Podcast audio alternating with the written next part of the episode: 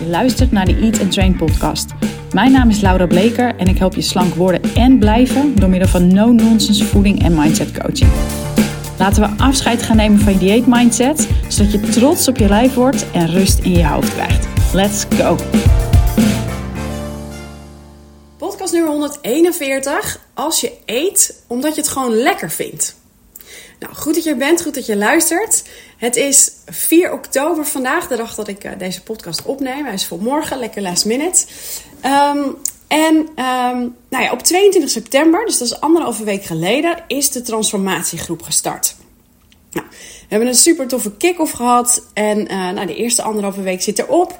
En ik check altijd, we hebben een WhatsApp groep. En dan is het op maandag van, hey, wat zijn je inzichten van de afgelopen week? En wat waren je lessen?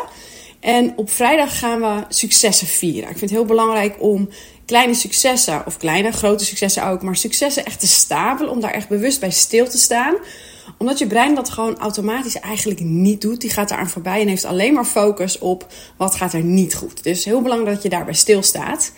Nou, wat is nou heel leuk om, uh, om um, in de app terug te krijgen, maar ook in de reflecties uh, te lezen die iedereen in de Academy maakt.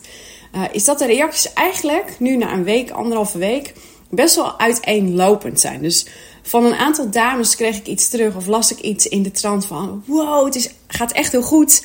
Is het echt zo makkelijk? En hey, ik kan me eigenlijk nu best wel een beetje al voorstellen dat ik uiteindelijk echt ook, dat ik ook een fijne relatie met eten kan hebben.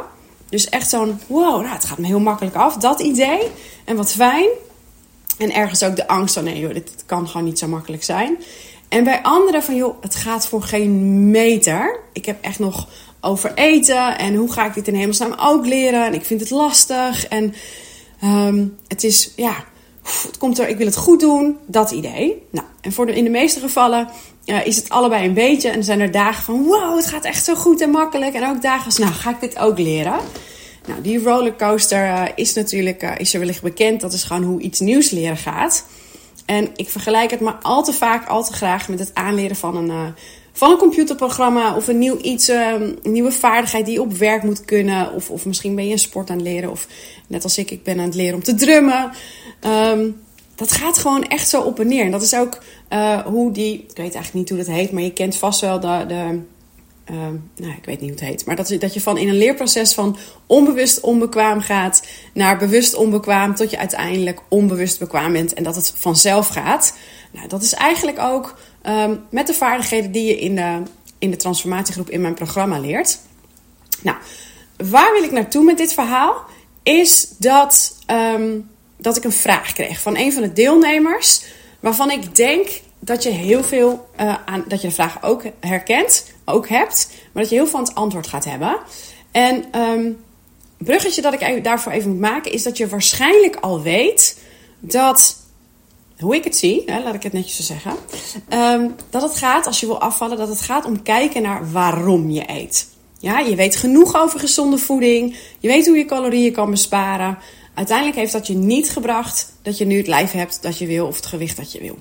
Ja, nou, en die waarom, dat zit hem in dat je bepaalde overtuigingen hebt, dat je bepaalde emoties hebt, dat je bepaalde gewoontes hebt, die maken dat je eet terwijl je lichaam er niet om vraagt. Ja, dus je kunt toch gaan kijken naar wat je eet en, en daar allerlei aanpassingen in maken. Als je niet kijkt naar de momenten waarop je eet terwijl je lichaam nergens om vraagt, dan zul je dat uiteindelijk alleen maar op wilskracht kunnen onderdrukken. En je lost het niet op. Waardoor je als je eenmaal op gewicht bent, of als er iets gebeurt in je leven wat je aandacht vraagt, dat die dingen gewoon weer omhoog komen. En dat je uiteindelijk langzaam maar zeker weer terug bij af bent. Dus ik stel, de eerste stap is kijken naar waarom je eet. Ja, ga je shit oplossen. En als je dan in dat proces, ja, um, sorry, in dat proces ga je afvallen. Als je dan op een gegeven moment op een punt bent dat je denkt: hé, hey, nu heb ik de relatie met eten die ik wil. Ik, ik doe het nu zoals ik fijn vind en zoals ik het bij wijze van spreken de rest van mijn leven zou willen doen. En je wilt dan nog afvallen, dan is dat het moment dat je kunt gaan kijken: oké, maar wat eet ik precies en kan ik daar iets in wijzigen? Eerder zou ik dat eigenlijk niet doen. Sterker nog, werkt het alleen maar averechts omdat het restricties triggert. Lang verhaal kort. Die eerste stap is eens kijken naar waarom je eet. En dat is ook waar we in groep mee bezig zijn. In fase 1 van het programma, ja, dus het programma, mijn, mijn programma bestaat uit drie fases. In fase 1 gaan we vooral observeren van, hé, hey, wat doe je nu eigenlijk? En de vraag die ik dus kreeg, of eigenlijk zijn het twee vragen. Ehm, de eerste persoon die zei, joh, ik schrijf niet, het lukt me niet zo goed, ik weet niet zo goed waar ik moet beginnen. Dus die ga ik je zo, voor je zo beantwoorden, omdat ik denk dat dat een handige is. Ehm, en de tweede vraag is eigenlijk iemand die zegt van... hey dat heb ik eigenlijk ook. Ik weet niet zo goed wat ik moet waar ik moet beginnen of hoe ik het moet doen. Het lukt niet zo goed. Maar vooral ook, hoe krijg ik verdieping in dat observeren? En deze persoon zegt, die gaf een voorbeeld... van joh, ik ben aan het koken... en normaal verdwijnt er tussendoor van alles in mijn mond. Nou, dat gaat wel iets beter inmiddels. Hè? En we zijn echt anderhalve week bezig. Uh, totdat ik mezelf gisteren toch weer uit de zak geraspte kaas zag eten. En is dat dan het moment dat ik het stemmetje van Sean Snij moet gaan herkennen? En dit is even een bonus tip. Geef je stemmetje, dus, dus dat stemmetje, die gedachte die jou aanzet tot eten, geef die een naam. Dat helpt je namelijk om er met wat afstand naar te kijken. Um, dus zij zegt eigenlijk van, joh, ik zag toch tijdens het koken, was ik toch tussendoor weer uit de zak geraspte kaas aan het eten. En is dat het moment dat ik dat stemmetje, die gedachte moet gaan herkennen? Want, en, ga, en moet gaan kijken van, hé, hey, waarom eet ik dan eigenlijk? Dat zei ze niet, maar dat zeg ik er nu bij. Want ik kom niet verder, of ik kom niet verder dan, zegt ze, ik heb er nu zin in. En zit daar dan iets achter en hoe schrijf ik dat op? Nou, ik hoop dat het een beetje helder is. Dus vraag 1 is eigenlijk, um, ik, het, ik vind het schrijven lastig. Ja, hoe begin ik en waar moet ik beginnen? En de tweede vraag is, hey, ik merk op dat ik tussendoor iets eet. Ehm, wat moet ik dan opschrijven? Wat zit daar dan achter? Want mijn eerste gedachte is eigenlijk, ja, ik heb er nu gewoon zin in. Nou, ik denk dat je iets gaat hebben aan die antwoorden. En de eerste is over dat schrijven. Als je net begint met kijken van, hé, hey, waarom eet ik eigenlijk? En, en wat doe ik? Dan schrijf je puur en alleen op van, hé, hey, Wanneer wil je eten terwijl je geen honger hebt? En dat is om inzicht te creëren, omdat je zo merkt dat je gedachten hebt aan het eten en dat je die niet hoeft op te volgen. En dit mag echt in steek worden. Dus je hoeft niet. Kijk, ideaal gezien, stel hè, in het voorbeeld ook, ik haal de twee mixte vragen een beetje door elkaar. Maar stel het voorbeeld dat je aan het koken bent en dat je tussendoor ineens kaas staat te eten. Dan ideaal gezien schrijf, pak je in dat moment even pen en papier om op te schrijven: hé, hey, ik ben aan het koken, ik ben allemaal kaas aan het eten. Schrijf je dat op.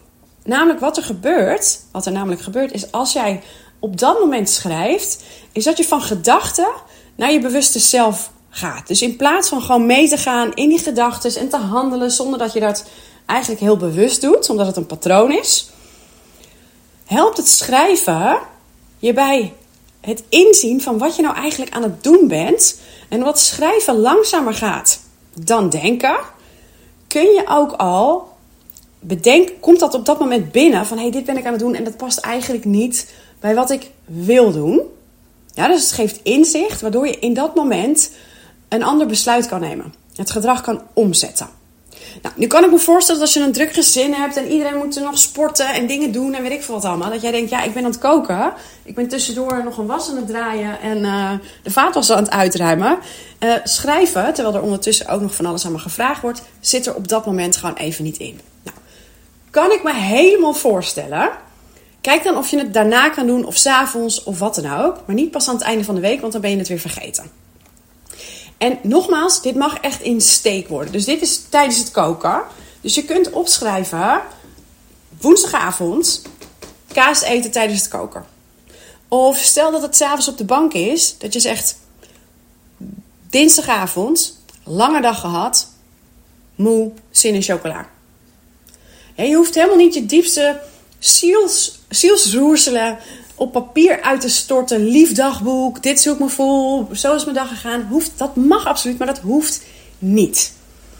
dus pak die steekwoorden, want het doel hiervan is dat je inzicht krijgt. Dat je bepaalde patronen gaat ontdekken. Van hey, oké, ik eet eigenlijk altijd tijdens het koken. Ik eet altijd op dinsdagavond als er die, dat ene moment in de week dat er niemand thuis is. Ik eet altijd na een hele lange stressvolle dag, s'avonds op de bank, als iedereen eindelijk ligt te slapen. Ik eet altijd als iemand anders eet. Ja, en je zal waarschijnlijk, als je hier nu over nadenkt, best wel wat dingen kunnen noemen die je al van jezelf weet. Ja, dus dan helpt het schrijven. Als je, als je in dat moment zit en je schrijft in dat moment, dan helpt het om die gedachten te veranderen en ander gedrag in te zetten. Als je het zo nu al van jezelf weet, dan kun je alvast bedenken van... hé, hey, wat zou ik dan anders willen doen? Zodat je in het moment, stel dat jij zegt van... ja, ik eet inderdaad ook altijd tijdens het koken. Dat je in dat moment, als het gebeurt, kan merken... hé, hey, deze, deze weet ik, dit had ik opgeschreven, dit weet ik van mezelf, dit is een patroon. Ik ga het nu anders doen. Ik merk de gedachte op. Helemaal oké dat ik dit denk. Dit doe ik namelijk al jaren. Ik hoef nu niet te handelen. Ja, dus dat is eigenlijk geef ik daar al een beetje de, tweede stap mee verder. Als je zegt van joh, ik heb dit inzicht al. Ehm, ik geloof er wel in dat je lang nog niet al je momentjes weet. Dus vergeet niet deze stap over te slaan. Zodat je uiteindelijk alles helder hebt. Ja, dus dat is eigenlijk wat schrijf je op. Mag je steekwoorden? Het is puur om inzicht te creëren. Maak het niet groter, niet ingewikkelder. Je hoeft niet te gaan journalen. Het is gewoon steek, uh, steek, steekproefgewijs zou ik zeggen. In steekwoorden, bam bam bam. Dit, dit zijn mijn momenten. Omdat je dan hè, in het programma in de volgende fase loopt wel enigszins door elkaar heen. Maar dat je dan kan zeggen: Oké, ik weet dat dit mijn moment en mijn trigger is. Dit is eigenlijk het gedrag dat ik wil gaan inzetten. Nu kan ik daarmee gaan oefenen, omdat ik erop voorbereid ben dat deze trigger gaat komen. Nou, dan die tweede vraag. Ja, dus die meer eigenlijk uh, neerkomt van, joh, Ehm, als ik merk dat ik eet, dan kom ik en ik wil kijken naar waarom dat dan is. Dan kom ik eigenlijk niet verder dan ja, ja ik heb er nu gewoon zin in. Zit daar dan iets achter en hoe schrijf ik dat op?